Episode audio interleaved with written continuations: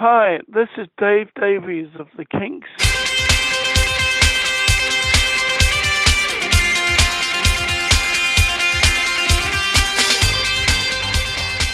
Hey, I'm Nick DiMatteo, and welcome to season six, episode 17 of Music is Not a Genre. Are we on a roll this season or what?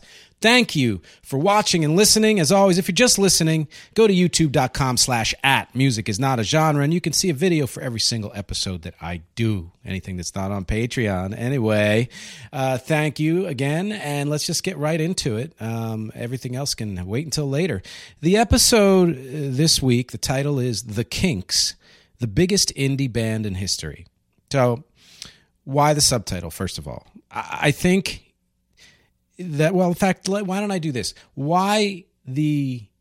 Why the episode in general? Why an episode on the Kinks? They kind of go together. That and the subtitle. In that, I believe that the Kinks, for as revered as they are, are kind of underrated. And for as long as they were around when they were, you know, creating music as a band over 30 years, and then a couple of, you know, a bunch of solo albums after that by the two brothers, uh, they're still not that well known. And there's a lot of their music that a lot of people don't know. Uh, musicians tend to know it better. And also people, I guess, who were just fans of the band or people who, you know, were around when it came out, let's say, which could have been 60s, 70s, 80s, you know. Uh, I mean, and 90s, but especially those decades, but honestly, I think that of the four big, the big four British invasion bands of the 60s, of course, the Beatles, Stones, The Who, The Kinks, the Kinks are the least thought about and the least talked about. I feel like, uh, yes, of course, they've all been revered, but I feel like the first three bands have gotten their due multiple times. And only in really the music world do you get a lot of uh, the, the level of reverence for the Kinks that I think they deserve you know. Now it's partly because the beatles the stones the who have been almost ever present for you know 60 years basically uh, and the kinks not so much. I think that's a probably a big reason. But that said the kinks are not a distant fourth in my book. And in fact i'll tell you later on in the conclusions where i rank them in the big four. Uh, you might be surprised. They were amazing songwriters and producers. They were more consistent than any 60s band to make it through to the 90s as far as their output, the quality of their work. They have influenced bands from all kinds of genres, and we'll get into that as well. And yet, compared to other bands, they're indie in terms of their fandom, their recognition, even their feel, and the way they developed their career. To me, eh, for the most part, was very indie.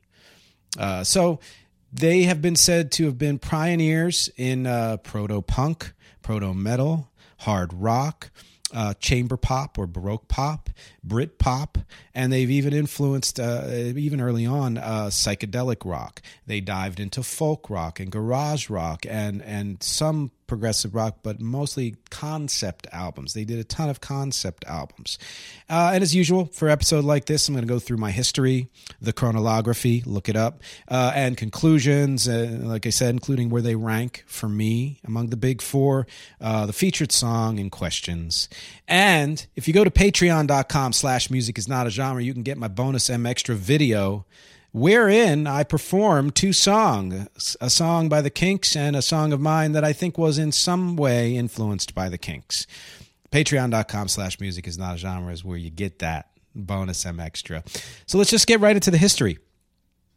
The proto version of the band formed in 1962. They were called the Ray Davies Quartet with brother Ray and Dave uh, and Ray's friend uh, Pete Quaife who would be their first uh, bass player. They sometimes called the band the Pete Quaife Quartet if Pete was the one who landed the gig.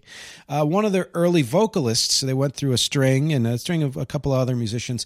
Rod Stewart uh, actually sang with them for a little bit way back then. Uh, you can see from the beginning, I think, the restlessness in their personalities and in their music that would play into the way they would conduct their careers, their future contentiousness between the brothers in particular, but even other members of the band. Uh, you know, that happened from the very beginning to me. Uh, Ray, and then the reason I say this because Ray, from the very beginning, 63 especially, was in that band, his band, but also was in several other bands So it was just really feeling out how many different things can I do, what do I want to do, etc. By 63 they changed their name to the Ramrods, uh, and uh, also Pete Quaife band again, and the Boll Weevils, and then they settled on the Ravens. So still haven't figured out what their uh, eventual name would be. By 1964, their classic lineup had come together with Ray and Dave, Pete Quaife, uh, on the guitars, lead, um, uh, rhythm and lead. Ray mostly on lead vocals, almost exclusively, not quite. Mick Avory on drums and Pete on bass. Uh, right around then, they finally, in 64, landed on the name The Kinks because they wanted to give the band some edge and they thought that was a kind of a, a cheeky way to give it edge. Uh, and of course, at some point in history, Ray said he never really liked the name because that just fits the personality of him and the band. Uh, as was typical, uh, many of their early recordings were cover tunes, including their first single, uh, Long Tall Sally. They did a cover of that. Uh, Bobby Graham was their studio drummer for several songs, including that cover. And their first three big hits was not Mick Avory, it was Bobby Graham on drums. Uh, they remained reliable hit makers through about 1967, modifying and adding to their sound from its proto punk origins. And, and, and honestly, that isn't even their origins. And we'll find that out when I do the chronology. I'm going to do every album to a certain degree and talk about how the music developed throughout those albums. And you'll see that a lot of it was more like takeoffs of uh, late 50s and early 60s music before they got to that proto punk sound. But as i said they would they would morph so many times uh, into sounds that they helped to freaking invent, really, uh, like chamber pop and, and things like that. Uh, through the late 60s, they were still critically acclaimed, and into the early 70s, those albums are continued, uh, continually revered but the hits weren't happening as much until 1970 uh, when John Dalton took over for Pete Quaife on bass and they uh, put out the Lola album and uh, the songs Lola and Apeman were hits.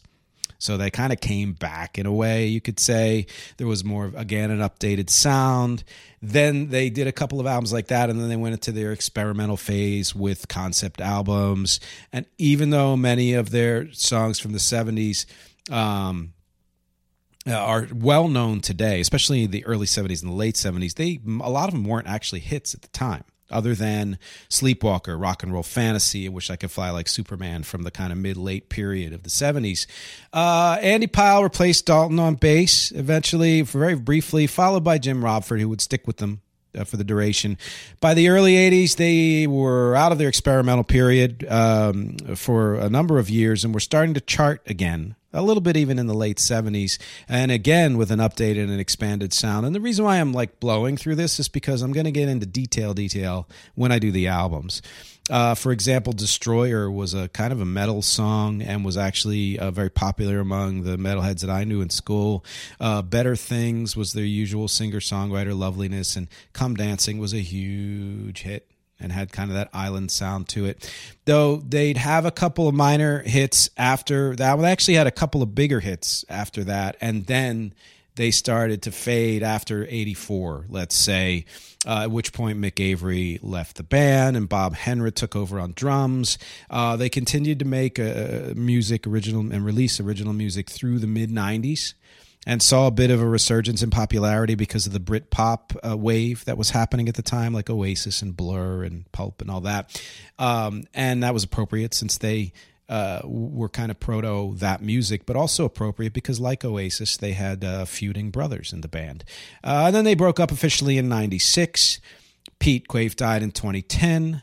Uh, there's been a rumor every few years of the surviving members reuniting, but even the last rumor, which spanned five years from 2018 to 2023, turns out not to be true. It might have been true at one point, but they couldn't get it together, mainly because, you guessed it, the brothers can't agree on a direction. Which, you know, like my Death is Dumb series, I always think that bands who are largely or all still alive and can't get it together before one of them dies or all of them die is just a sad thing to me. It's it's a it's a dumb thing to me, and I'm sure they have plenty of reasons, but it would be great to see that. To me, they're like the Billy Joel of bands in a certain way, where they had you know a string of hits in different decades and were prolific and then stopped on a dime. The only caveat there being that Ray and Dave didn't stop. They did some solo, a bunch of solo records after the band broke up, and we'll talk about that. Uh, a lot of it's quite good, but just like with the Beatles, it, it would have been better if they did it as a band. Hello, Pantheon podcast listeners. Christian Swain here to tell you more about my experience with Raycon earbuds. Our family now has three pairs of Raycon earbuds around the house, and my wife just grabbed a pair of the Headphone Pros to replace some headphones from a company that was double the price. And yes, she loves them. Now, if you haven't pulled the trigger on a pair of Raycons, or even if you have, but you're in the market for another pair because they're just that good, well, now is the time to check them out because they just launched their upgraded model of the best selling everyday earbuds. With Raycon's upgraded everyday earbuds, now you also get active noise cancellation, ergonomic design, and multi point connectivity that lets you pair with two devices at once. New quick charge function, three customizable sound styles, plus awareness mode. Available in a variety of vibrant new colors to complement any and all skin tones. I even have a pair of earbuds in a cool green color. I have tried just about every earbud known to humankind, and these Raycons are fantastic. Seriously, if you've been wanting to check out Raycons, there truly is no better time. You're going to ask yourself why you didn't check them out sooner, and Raycon offers a 30-day happiness guarantee. So, what are you waiting for? Go to buyraycon.com slash Pantheon today to get 20% off your Raycon order, plus free shipping. That's right, you'll get 20% off and free shipping at buyraycon.com slash Pantheon. Buyraycon.com slash Pantheon. So let's get into uh, the meat, meat, meat, which is, of course is albums and notable singles. My chronology, uh, and a note here: since the U.S. releases early on, uh, just like with the Beatles, were just like repackaged. Uh, let's say EPs and non-album singles, or the way they you know changed whatever the UK released. I'm not going to talk about them. It's not important enough. I'm also not going to mention all the live albums. In uh, the only ones I'll mention are ones on which there was an uh, an original song that hadn't been recorded before, which there were a couple of those. So, to starting in 1964 you know, when they were finally the Kinks, uh, some non album singles. Their first two singles, uh, Long Tall Sally, the cover, and the original, I believe it was an original, You Still Want Me, neither of them charted. Uh, though they had some of the swagger that they'd become known for, they didn't have the edge yet. And that's true on a lot of their uh, early music. Uh, but inspired by the Kingsmen's version of Louie Louie, they changed their sound getting that distortion by slashing the speaker with the razor. I, th- I imagine it was the woofer, but I have no idea, uh, or just whatever the, the guitar amp uh, speaker was. Uh, and that was done just in time for their first album, Kinks. And uh, they released You Really Got Me from that. And then a non album single was All Day and All of the Night. Uh, and they were immediately edgier than any of the uh, other songs they released. And honestly, in '64, they were edgier than than the Beatles, than the Stones, and the Who. You know, that's why they're often considered proto punk. You know, so getting to that first album again in '64, Kinks. Uh, they they were able to merge in many ways their swagger and their edge and the laid backness that kind of like you know we know what we're doing but we're gonna you know keep it a little intimate and casual it's understandable why they they are considered proto punk from this very first album uh, but it's typical first album of, of of that period which is means it's mostly cover songs or other people's songs written for them is one or two of those. And and what's funny is those songs the covers even the other original, uh, I think it was a producer or something, uh, are on the whole they're edgier than their originals at the time, except for "You Really Got Me." That was the one on there that was as edgy as some of the covers. The rest kind of lean more traditional blues rock and late '50s rock and roll. Uh, the harmonies are very traditional, uh, but uh, at times.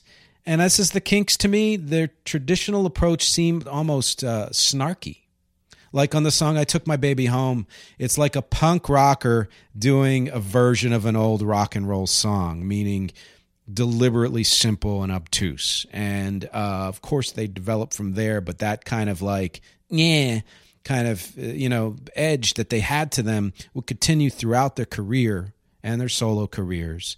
And when I talk about influence and and influencing other music and and also in particular my music, you'll see a parallel there. So some of my favorites from this album, uh, the Chuck Berry cover "Beautiful Delilah," so mystifying, uh, the cover "Long Tall Shorty," "Took My Baby Home," uh, from side two, uh, the Shell Shel Talmy, I think that's the producer, uh, and uh, and very much kind of a pre Velvet Underground song, "Bald Headed Woman," loose and subversive, at least in its first half, and then it changes. Uh, and again, a Talmy song, I've been driving on Bald Mountain. That's two songs that he wrote. If you're scoring, uh, that you have the word bald in it. So he might have had a complex. it sounds a bit like the band Them, the Van Morrison band Them.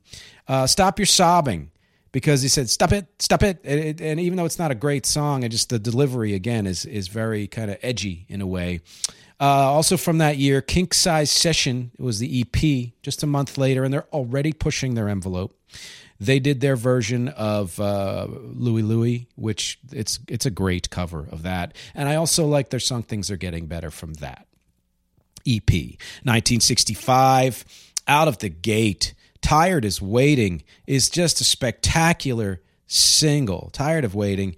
Uh, it builds on the previous hits, but in a very different way. It's slower. And, and all the non album singles are all pushing forward too. And of those, I like Set Me Free, Little Girl, and See My Friends. Uh, and some uh, EPs came out early in the year that featured some of these singles. That's all you need to kind of know about that. But then the album Kinda Kinks comes out in 65, and now it's almost all originals and you can hear the leaps that that Ray in particular is taking in songwriting, even though there's still a foot in the typical kind of white British R and B sound, too. Uh, it was rushed out. There was some filler, is what they say. But the stuff that moves it forward, the sound, is so good that it makes the album overall good, I think. Uh, some of my favorites, Nothing in the World Can Stop Me Worrying About That Girl, was just subtly haunting. Tired of Waiting for You, like I said. Uh, so long is is another one. Uh, something better beginning. It's not my favorite song, but you can kind of even hear a little bit of the song "Come Dancing" in this, like you know, twenty years before almost. Uh, Kwyet Kinks EP, spelled K W Y E T, came out in '65.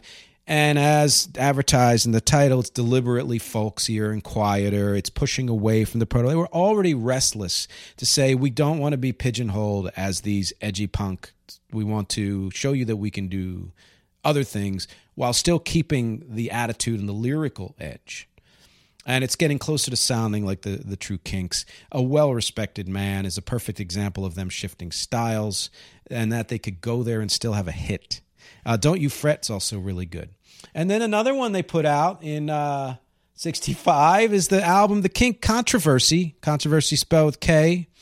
Uh, it's transitional. It's mixing elements of the first two albums and the previous EP, and it starts out sounding like the other albums, but immediately track two pivots, uh, and it kind of goes back and forth all around.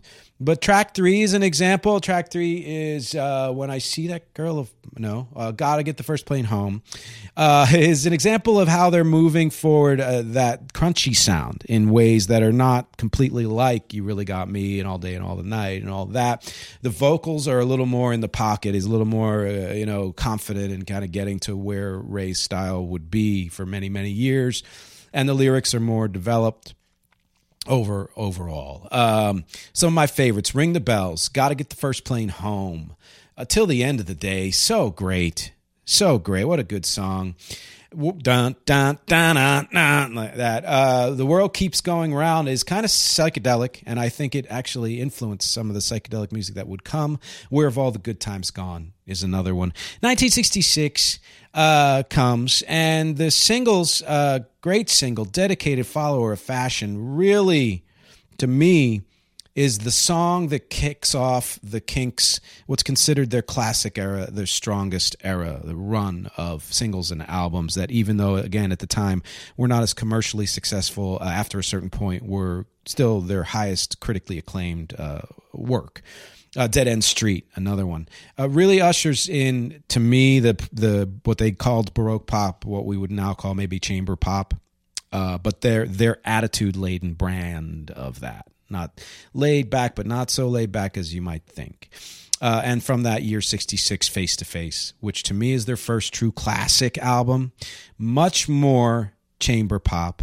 It was considered maybe one of the first ever concept albums although the concept albums they would do later on would make this not seem like that. You could say it to me this is when ray davies voice became fully realized for the first time both lyrically and physically still has that energetic uh, swagger uh, in parts and still a bit of their early sound here which is interesting so uh, I, even though it kicks off to me the classic era, there's still a little taste of transition in this album, which I mean, you could say that about every album, but some I think much more than others.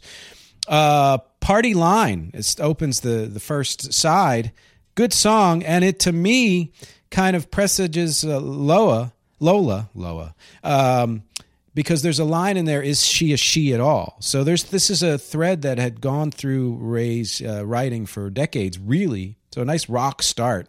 And then rosie won't you please come home? Just straight up chamber pop. Dandy is similar but with some folk and british dance hall in there. Session man's another good one. Rainy day in june is very psychedelic and doorsy and they were said to have influenced the doors sound actually. So you're going to hear me say influence a lot in this episode because the fact of the matter is, throughout their career, but especially in the first really even 20 years, they, but, but definitely 15, they advanced their sound in ways that was often ahead of the times and that would hurt them in some ways like commercially but in other ways uh, it, it, wouldn't. And whether it did or not the influence of so many different styles is there and we'll talk about that in the next section way down. The song Fancy is very trippy. And then, of course, Sunny Afternoon. Just top three Kinks song for me. And I did a version of this uh, uh, on one of my online concerts during the pandemic. Look at that. Which brings me to 1967. Uh, some non album singles Mr. Pleasant, another music hall uh, uh, chamber pop excellence.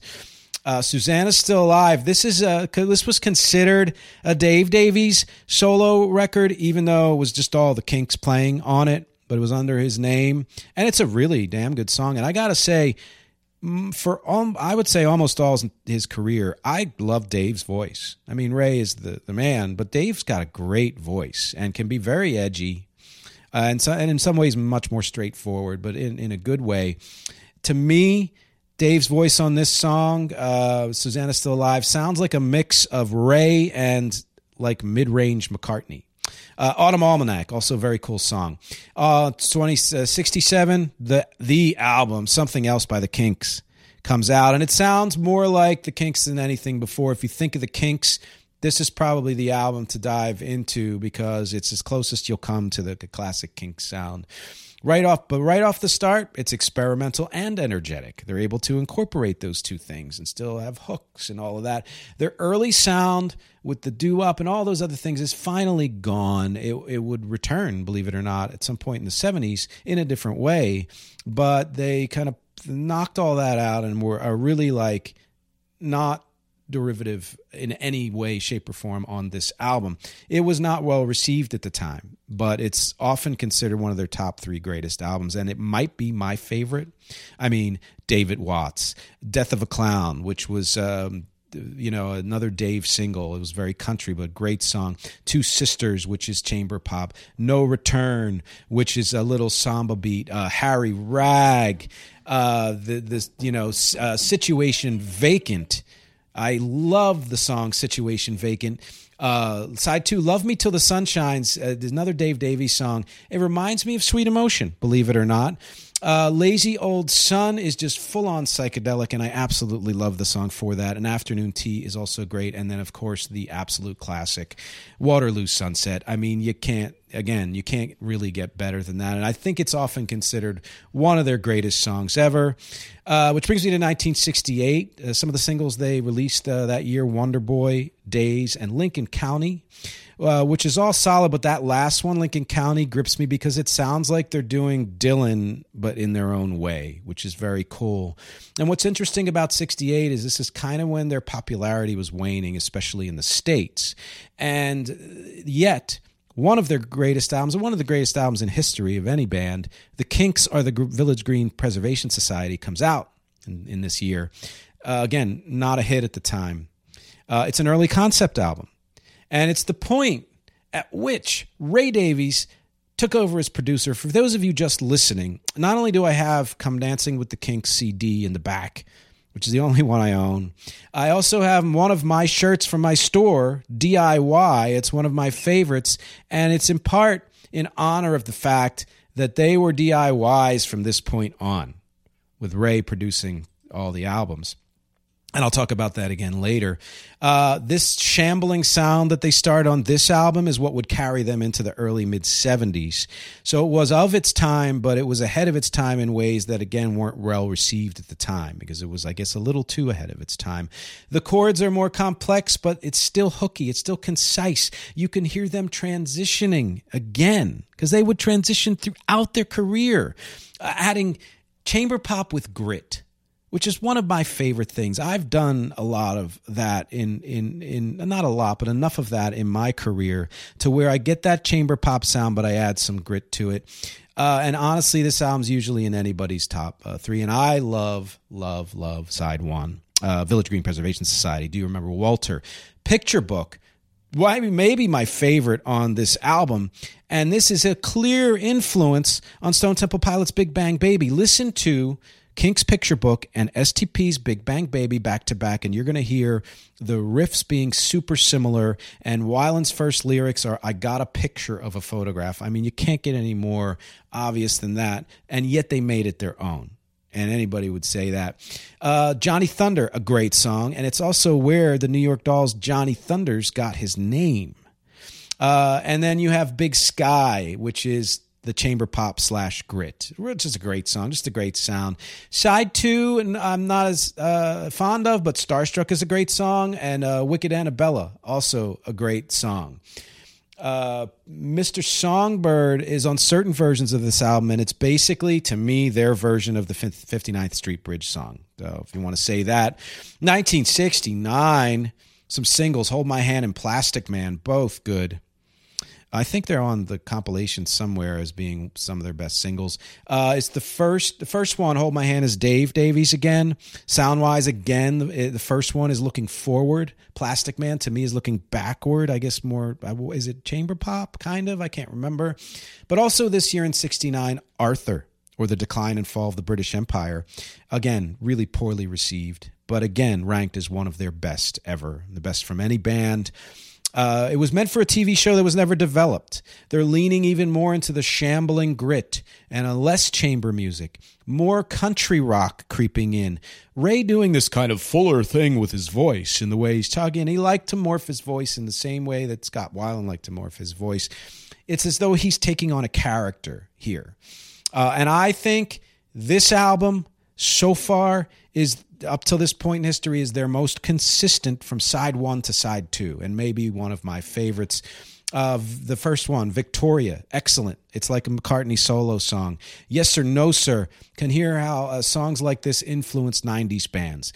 Driving, I love. Brainwashed is revisiting their earlier sound, but with everything they learned again a huge influence uh, as far as i'm concerned on other later bands. Australia long solo section at the end and kind of reminds me of early chicago. Uh, side two shangri-la sounds like freaking belle and sebastian.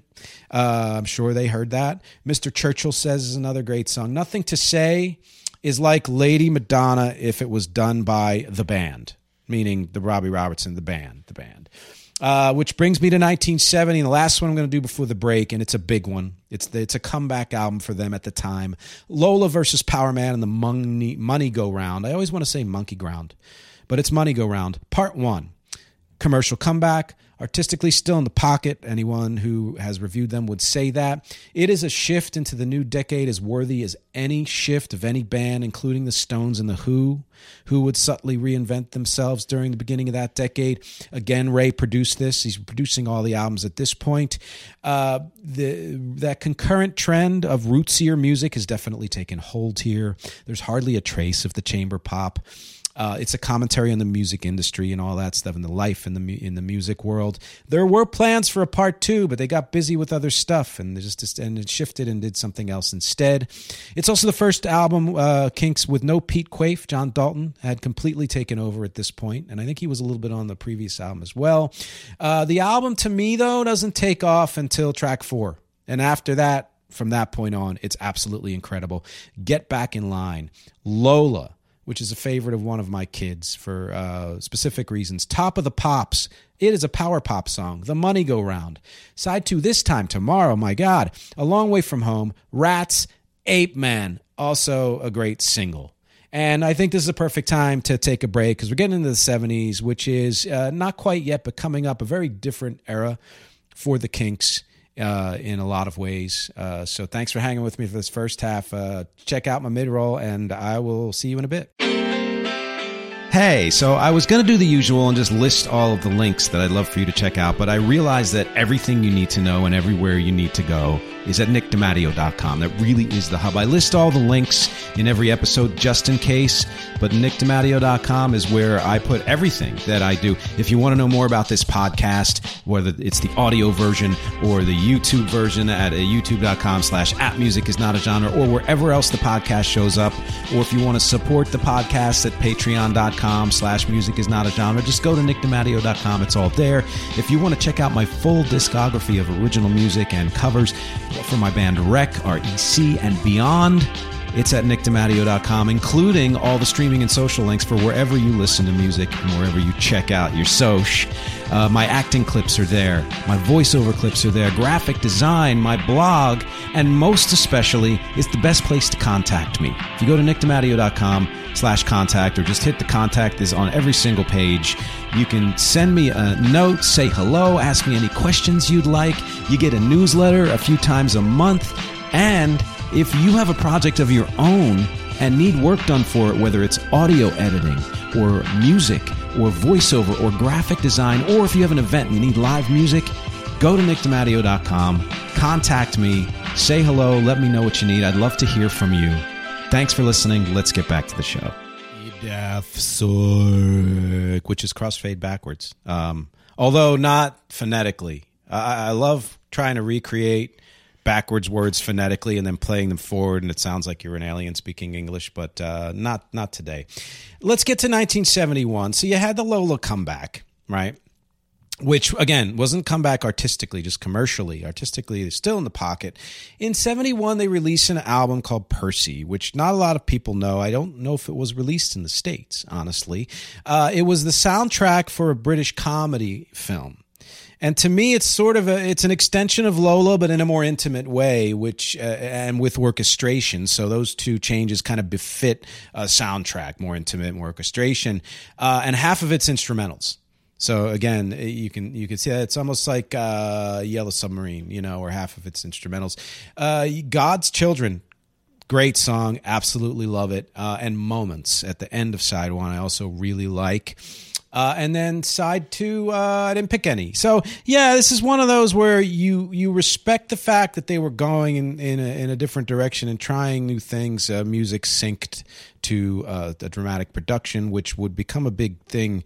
Uh, the drama will become a big thing for them very soon, but it's not one of my favorites. Uh, that said, that same year they released Muswell Hillbillies, which again is considered one of their best albums, and again was not a success at all at the time. It's considered the last album of their classic period, of that kind of five year ish stretch of utterly amazing albums, one after another to me it's stylistically it's in the same vein as as Lola uh, and the Monkey Ground, which I'm just going to keep calling that Lola and the Monkey Ground, and Percy. Uh, though it's starting to creep in. What's starting to creep in is uh, more American styles, more Americana, more different kinds of American music, which is, uh, you know, makes sense considering the title. We use the word hillbillies.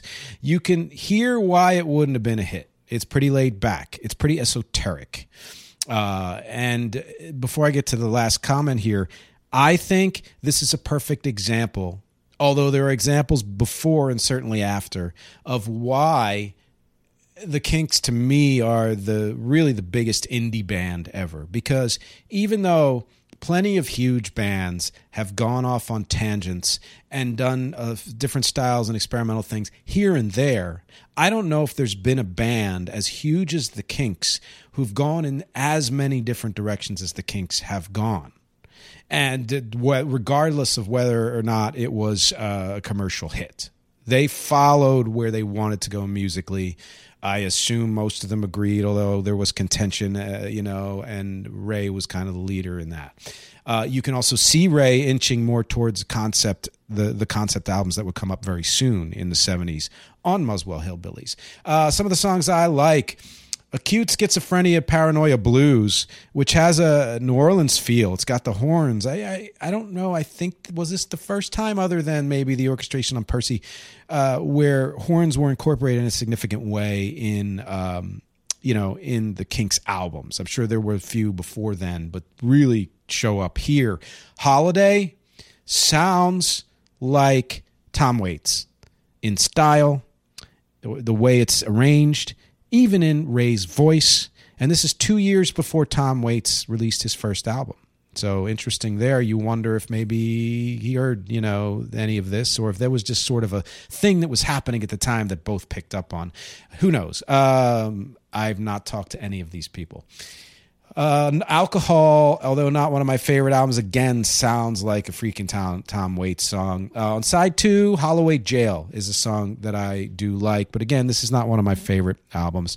1972, uh, Everybody's in Showbiz, adding more Americana, but otherwise kind of the same. It's a little funkier than Muswell Hillbillies, and the horn section is still there and sounding great. You know, I'm a big fan of horns there's a lot more energy on this album than on Muswell Hillbillies.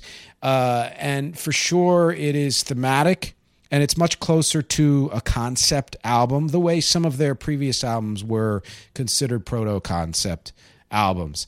Um, and and for one thing, the jadedness and the ennui of kind of being a part of uh, an industry that you know runs you ragged and screws you in many ways is definitely settled in. Uh, but let's keep in mind that Ray's attitude towards things has a jaggedness pretty much throughout, even on some of the mellower songs. And I'm going to talk about that in the influence section. Uh, some of my favorites. Here comes yet another day. The opening of side one, opening of side two, Motorway. Really like. Uh, and also, you don't know my name, another Dave Davies song. Uh, and and what's funny to me, he's like the Maurice Gibb of this band, where he brings a different energy to it that still fits, and but yet it's a very welcome different energy uh, and Celluloid Heroes, which is just a classic uh, single. And I think their last like super big single before they'd go into their middle muddle period, whatever you want to call it, which would come up in 1973 with the album Preservation Act 1, which is their first true concept album. And it also continued their commercial slide. But it's been critically adored maybe not as much as that classic period I talked about, which supposedly end with Muswell Hillbillies, but still pretty well uh, regarded. Uh, they stepped away from heavy Americana and bringing in more energy, but also more atmosphere. And and honestly, for me, and I'm talking about uh, Percy, Muswell Hillbillies, and everybody's in showbiz. I like Preservation Act One quite a bit better than any of those albums. Uh, no matter where it ranks, anytime I ever see lists online, you know, the top, uh, how, you know, this band's albums ranked, this artist's albums ranked, it's like anything. I agree with some of it and disagree with some of it. The only thing I shy away from is when everybody kind of knee jerk makes the same album's top three or top one or whatever it is. But otherwise, you accept that there are differences of opinion. I would put this close to the top, like not the top, but maybe top five, maybe top seven. I don't know. Some of the songs I like Daylight, which is just a beautiful drony song. Sweet Lady Genevieve. Uh, there's a change in the weather, which is awesomely funky, and the horns are amazing. Uh, Where are they now? Excellent. One of the survivors is a great single. And I basically mentioned almost everything from side one. Side two, uh, Money and Corruption, I Am Your Man is uh, straight up theatrics. Harkens back to the first song. It's not one of my favorites, but I just wanted to mention that. Here comes Flash. I got to wonder if this influenced the Queen song from the film in the 80s, because even though it's not anywhere near identical. There's an energy to it in the way it's presented that seems very similar to me. Which brings me to 1974 and the follow up to this album, Preservation Act 2, which is not just a two, it's also a double album. Not very well received and not usually ranked as one of their best or, or very critically acclaimed anywhere. It turns out it, it went better. It went over better live, which since it is a rock musical, it's a concept album, it makes sense that it would go over better live. It's interesting. It's absolutely worth a listen, but I agree that it's hard to get through uh, you can, you know, if you see it performed, you probably enjoy it a lot more. Style wise, it's very similar to Preservation Act 1, but it just doesn't gel for me in the same way. But I will say it sounds somewhat, actually quite a bit, like Rocky Horror. And Rocky Horror came out the year after this. So again, it might have been a zeitgeist thing. It might have been an influence thing. Who knows? I love. I do love how experimental it gets. Songs I like on here: "Money Talks," uh, "He's Evil," uh, from side one, side two. Side three, Oh Where, Oh Where is Love, which is a decent rock musical song and has female vocals. Uh, and side four, Artificial Man. It's weird, and I like it for that. 1975, Soap Opera. Third concept album in a row. And again, not well received at all.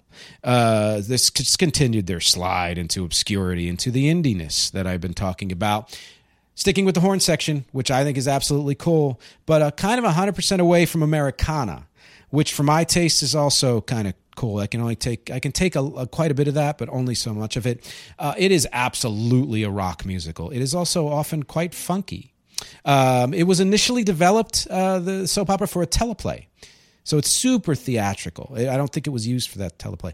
I, I, I wonder what the music would have been like uh, what the music world would have been like if any of the Kinks' theatrical albums in this period actually succeeded. Because there are plenty of rock musicals that have succeeded uh, before, during, and after this period. None of these did, and I just wonder what you know where that influence would have gone, considering all the other influences uh, they you know perpetrated. Uh, no doubt, though, Ray's songwriting still great. Just I don't know if there's a more consistent uh, songwriter in the again in the big in the big four over a decades long span. Let's say overall, it is a more accessible listen than uh, Preservation Act Two, and it does have a good arc for a concept album. I like the arc of it. Everybody's a star, Star Maker, a great single. It is very very Bowie and a very good song. When Work is Over, Have Another Drink are some of my other favorites. Uh, aside two, Holiday Romance is weird and it's campy in good ways. Uh, and A Face in the Crowd is another one that I really like. Same year. Uh, so 74 are we in? Uh, dang, no, I'm sorry. Uh, 70, I'm scrolling. 75. So same year, the album Schoolboys in Disgrace, which is the last concept album for them. And yet, it's a pretty big shift in style. It's this is the point at which they go back and pull in some of that 50s throwback influence, doo-wop and pop that they had abandoned after their third or fourth album uh, completely. There's also a little taste of arena rock, although the people who say this is like their arena rock period, I don't think I would agree with that. Um, I haven't been a fan of 50s throwback music since maybe uh, Billy Joel's The Longest Time, but um, so this mostly falls flat for me. But again, the songwriting is great. The the or closer to arena rock stuff is really good and it's forward looking. Uh, and I think it's an important album because they're getting out of the sounds and the and the the approach of the last few albums and moving them into their next phase, which is their late '70s period, which to me has been vastly underrated. Uh, the first side I'm not a fan of. Side two I like quite a bit. I'm in disgrace. Headmaster. The hard way is kind of like a power pop glam rock song. No more looking back is as mid 70s as they ever sounded, especially that keyboard. They had such a great keyboard player through this whole era. And finale is the last gasp for I think quite a while of a horn section and of backup singers, uh, and a neat little one minute song. Brings us to 1977. So nothing in 76, right, is what happened. 77, they put out a single called Father Christmas. Absolutely top five uh, Kink single for me. And it's possibly, possibly, and I'm going to say this, the best rock Christmas song. I don't mean early Phil Spector, you know, you can't take away from that and all that stuff. I'm talking about rock, like straight ahead rock Christmas song. I think this might be the best. And I love performing this with my band. Uh, not a hit at all when it came out, but has since become very popular. It's covered often and is always around some point during the holidays. That same year, 77, is Sleepwalker is a nice transition into a sound that's like southern groove rock that sounds a little like Steely Dan and Steve Miller mixed together uh, like gritty blues kind of southern rock kind of thing. Uh, it's a scaled down sound, which I think serves them well at this point. Which again, the, uh, the instinct for Ray and for the Kinks in general was to always do a little bit for an album or two or three and then shift and I love that because that's evolution. That's where that's a that's a music. Someone who's in love with music as opposed to someone who just loves music or does music. Uh, this is also first album that Andy Pyle was on. It's also their first charting single from this album in quite a few years, and it's very mellow but very listenable. Uh, I think. Uh, Life on the Road was a holdover from the previous album style. Uh, but what I, I like the single Sleepwalker quite a bit. Um, from side two, I like Jukebox Music. I think Sleepless Night is an underrated song. I think Stormy Sky is another underrated song to the point where I just put it on a playlist, which uh, n- next week my podcast is going to be about my playlist. I'll talk about it. Uh, Life Goes On ends the album is another great song. 1978, uh, single, nothing, non, no non album singles. But that year is the year that Van Halen released its version of You Really Got Me, and it is freaking iconic. And it, to me, is on a par with the original. They're both amazing for different reasons. And when we do it live, we do a mix of the Kinks and Van Halen version. I can't let the song go by without one of us doing that David Lee Roth, you know, short you know, punchy wail that he does in the chorus. You really got me. Ah, I mean, I don't, I don't want to go that high because it'll blow the mic out, but you you get the point if you've heard the song. Also, that year, the album Misfits, which continued their very slow rise back to commercial success. It's even mellower than the previous album, which is kind of cool. And it's kind of late 70s, let's be honest. It's very similar to the previous album. It's also the last appearance of John Dalton, uh, on bass. Uh, Ray's voice shifts again. And to me, this is the first album in several years where it doesn't seem like he's putting on a persona. Like he's just, this is me. Which any all of that's fine. I love shifting my voice or whatever, but you kind of always like it when somebody's in their own pocket, which he has been off and on throughout his career. Some of the songs I like, Live Life, which to me was a bit of a taste of what was coming up soon in the late 70s and early 80s. A Rock and Roll Fantasy, which was a hit uh, in a foreign land. Side two, Black Messiah. I love that they released this song as a single. It's basically a song about Jesus was black in 1978, just like Lola, talking about something that was ahead of its time, that was very hard for people. So, so again, the, the single didn't do well, but I love that they did release it as a single, and and it's a damn good song and worth a listen. Out of the Wardrobe to me is a follow up to Lola more because it talks about, to me, it describes what Lola might have been doing at home. That's kind of what the entire song Out of the Wardrobe is, and how the the the guy's wife is trying to come to terms with uh, the way he likes to dress and all that stuff. He or she. Uh, Trust Your Heart is a strong return for Dave Davies because he hadn't done one in several albums. And Get Up, uh, what a strong song, very forward looking and very positive, very rousing. Uh, 1979, low budget. First for uh, Jim Rodford, on uh, the bass, and a big shift forward. It incorporates punk, a little glam. It shows they weren't content to stay with the music they were comfortable with. Not that they ever were, but but in that case, there are a lot of artists who they don't stay with one kind of music, but the music they're doing is always looking back. And I've I it's fine, but I've always loved artists who can take temperature of what's going on right now and incorporate it in a way that is organic for them. I do that all the time, and that's, that's something the Kinks did throughout their career. Again, this album continues their commercial rise, and of course, I love the production because again, 78 to 82 is my sweet spot for production, one of them anyway, and it rocks harder than anything they'd done since the very early 70s. Uh, might be one of my favorite albums, honestly. Uh, low budget. Uh, Attitude, great. Catch Me Now I'm Falling. Uh, National Health. It's the first time I heard a synth on any Kinks song. I think it might be the first ever. Wish I Could Fly Like Superman, a big hit. Side two, low, be- low budget.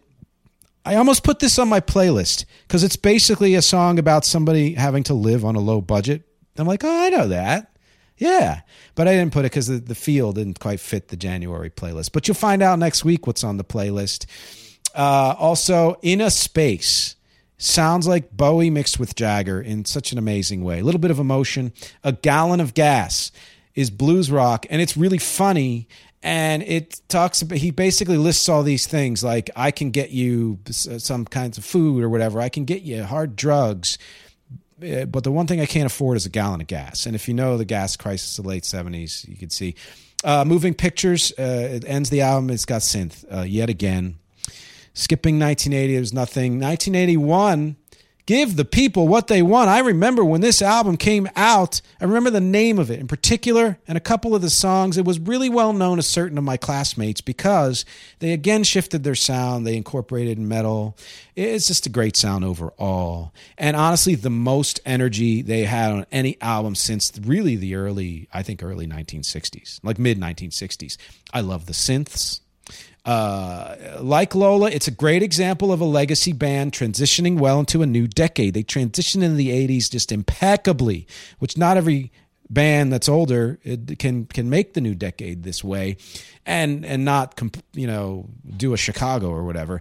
Uh, and really again listening to where music was going and adjusting organically. It's one of my again one of my probably one of my top three albums maybe top five.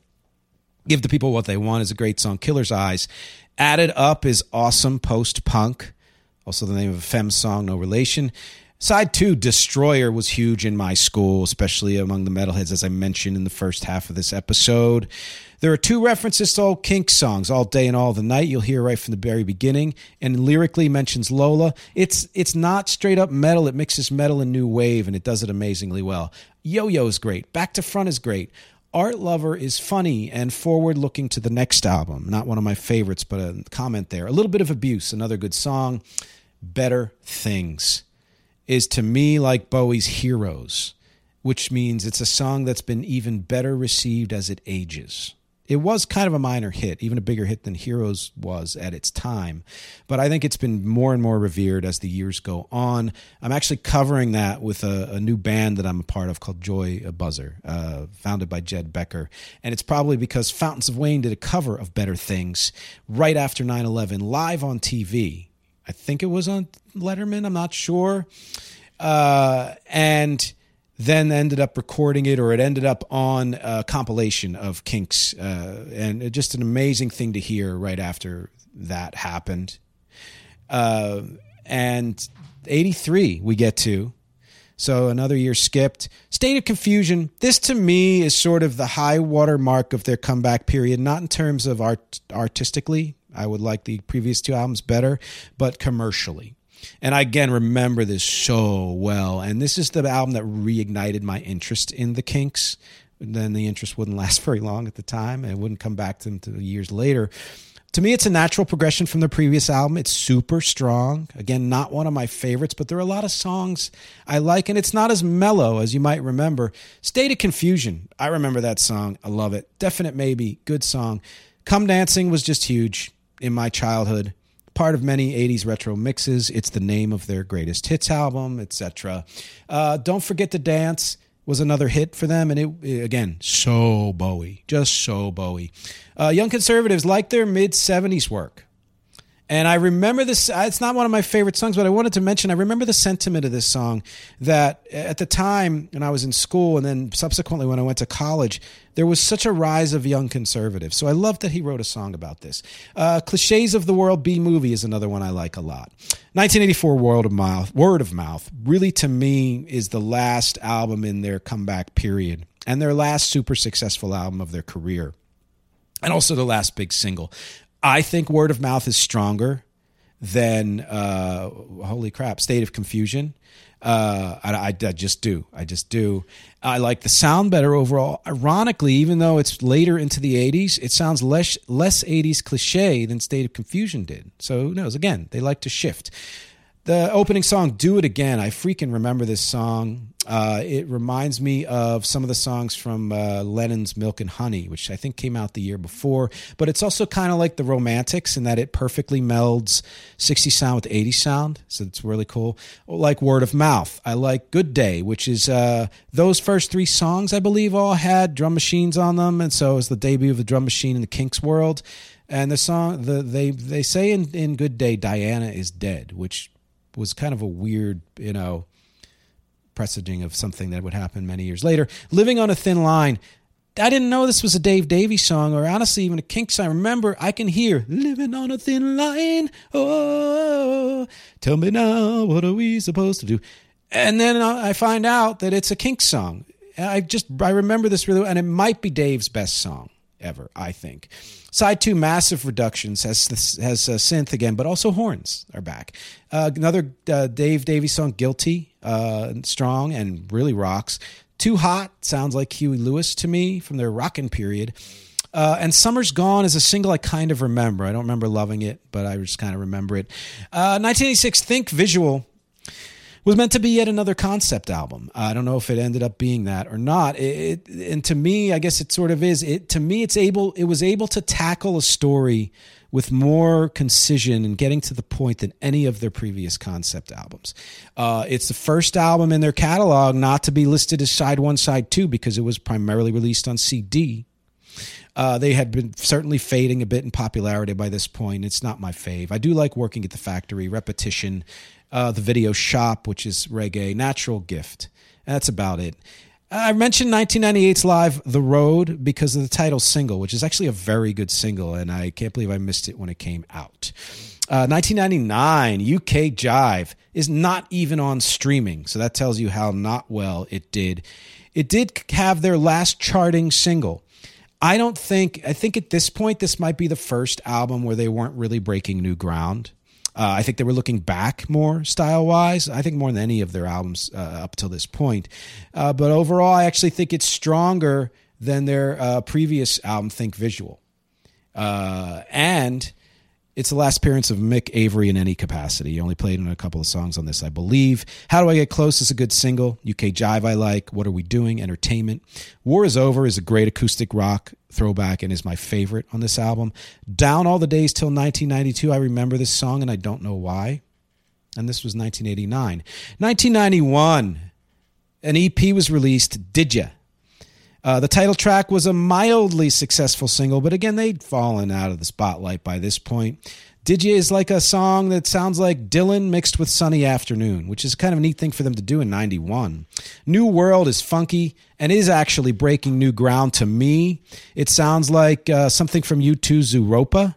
It's a talk song, mostly political, social commentary, and I really like the sound. Look Through Any Doorway is a strong Dave song. It's power pop and it's strong. And their last album, Phobia, from 1993, it's their 24th album. And again, Ray produced everything from 1968 on, including this one, which is absolutely incredible to me. Village Green was the first one. Decent entry into the into the new decade album wise i think digi is stronger.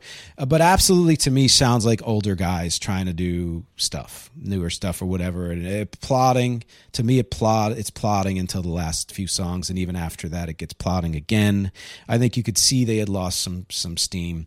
But i do like phobia. I like don't and I like Hatred a Duet, which is a bit of a new sound and good. A very, very good song. Close to the Wire is a good Dave song.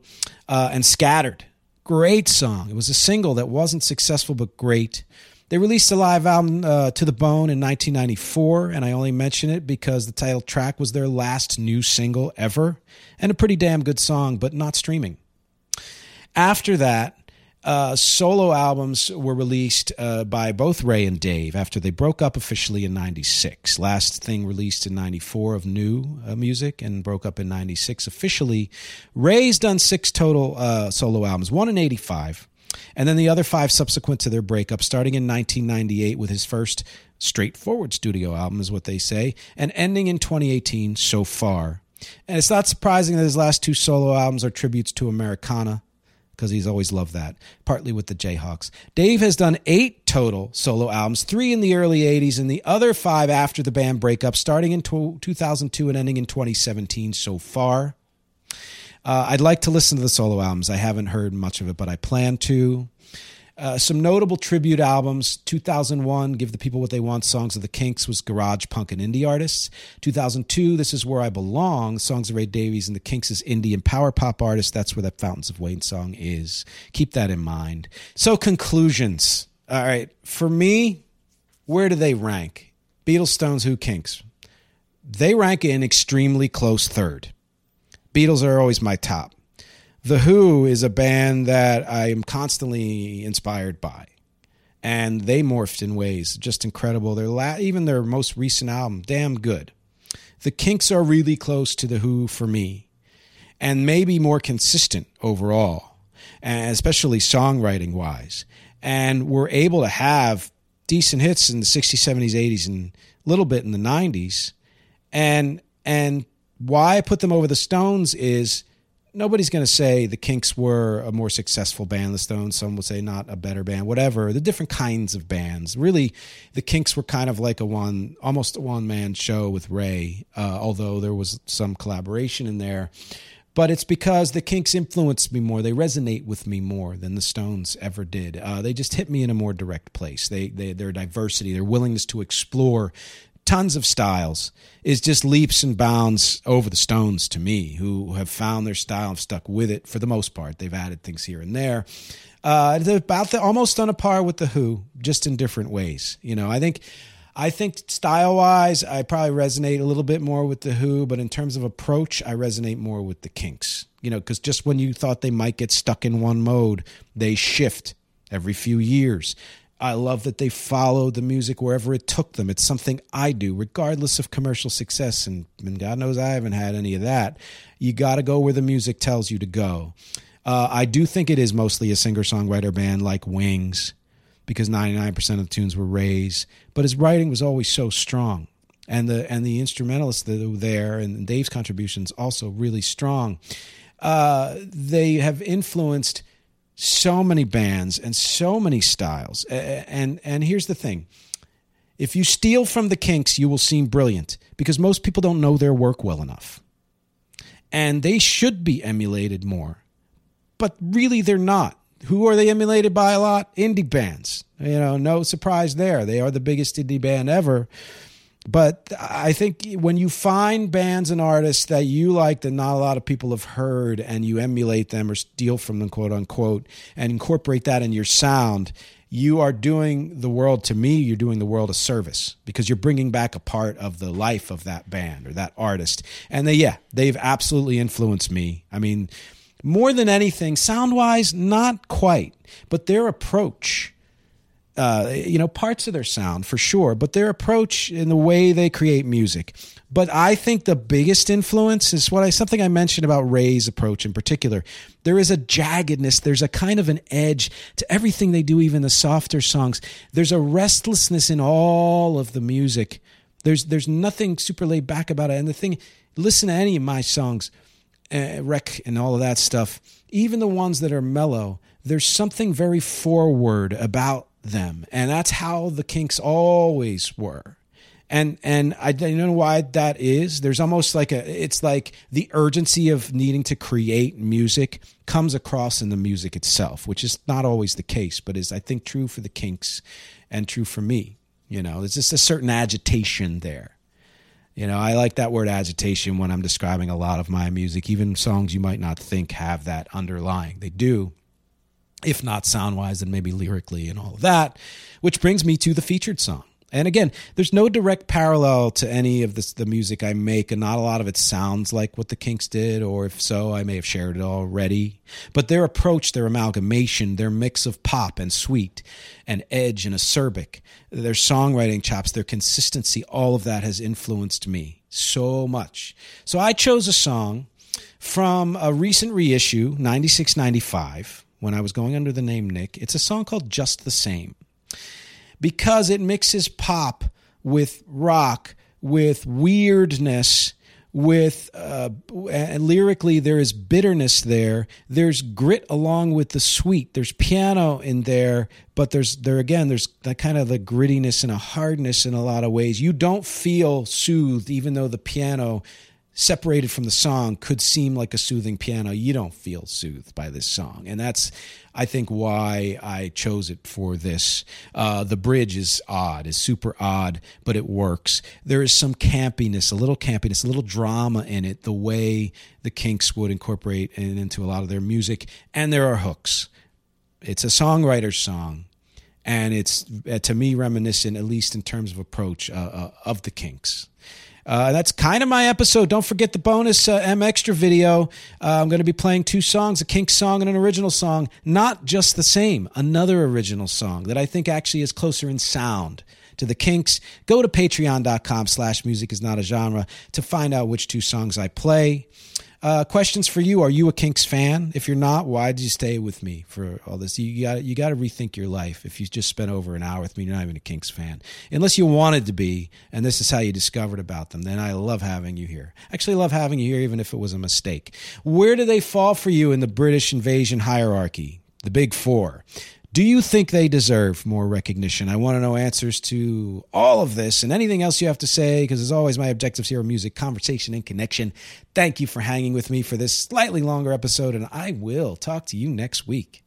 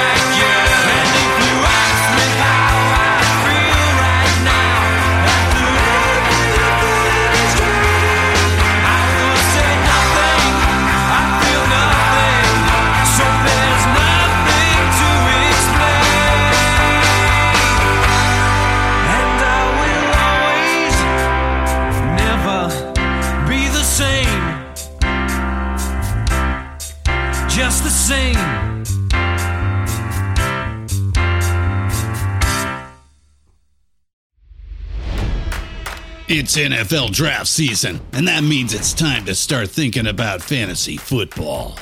FantasyPoints.com features industry leading experts and prognosticators using proprietary hand charted data to help you score more fantasy points. FantasyPoints.com is the place to go for whatever kind of fantasy football you play. Whether you play fantasy football, daily fantasy sports, or do a little bit of everything, Fantasy Points has the meticulously researched content to guide you to victory.